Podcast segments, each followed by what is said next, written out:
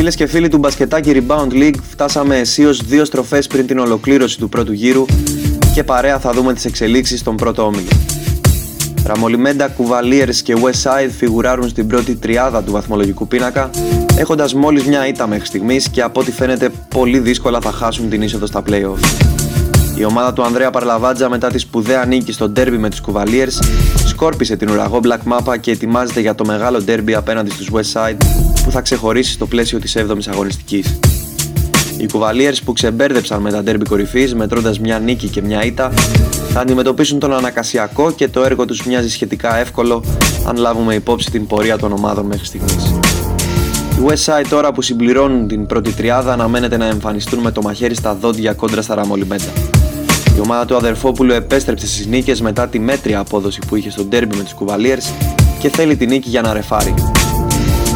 Στην τέταρτη θέση βρίσκονται οι Spartans που φαίνεται να έχουν φορμαριστεί αρκετά σε αυτό το σημείο της σεζόν, μετρώντας μάλιστα τρεις διαδοχικές νίκες, ενώ η μία από αυτές ήταν κόντρα στα ποιοτικά ραμολιμέντα.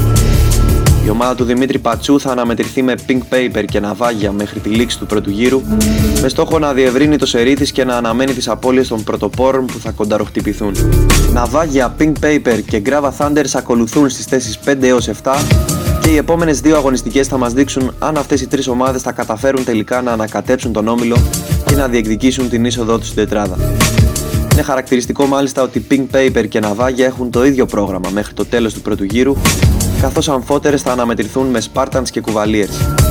Ελαφρώς πιο εύκολο θα είναι το πρόγραμμα για τους Grava Thunders που θα κληθούν να ξεπεράσουν το εμπόδιο της Black Mamba και στη συνέχεια αυτό των West Side. Τέλος, στις τελευταίες δύο θέσεις του βαθμολογικού πίνακα συναντάμε Ανακασιακό και Black Mamba με τις δύο ομάδες να αναζητούν ακόμη την πρώτη τους νίκη. Το μεταξύ τους παιχνίδι θα είναι αυτό που θα κλείσει και την αυλαία του πρώτου γύρου και αναμένουμε με ενδιαφέρον να δούμε ποια από τις δύο ομάδες θα καταφέρει να σπάσει το ρόδι.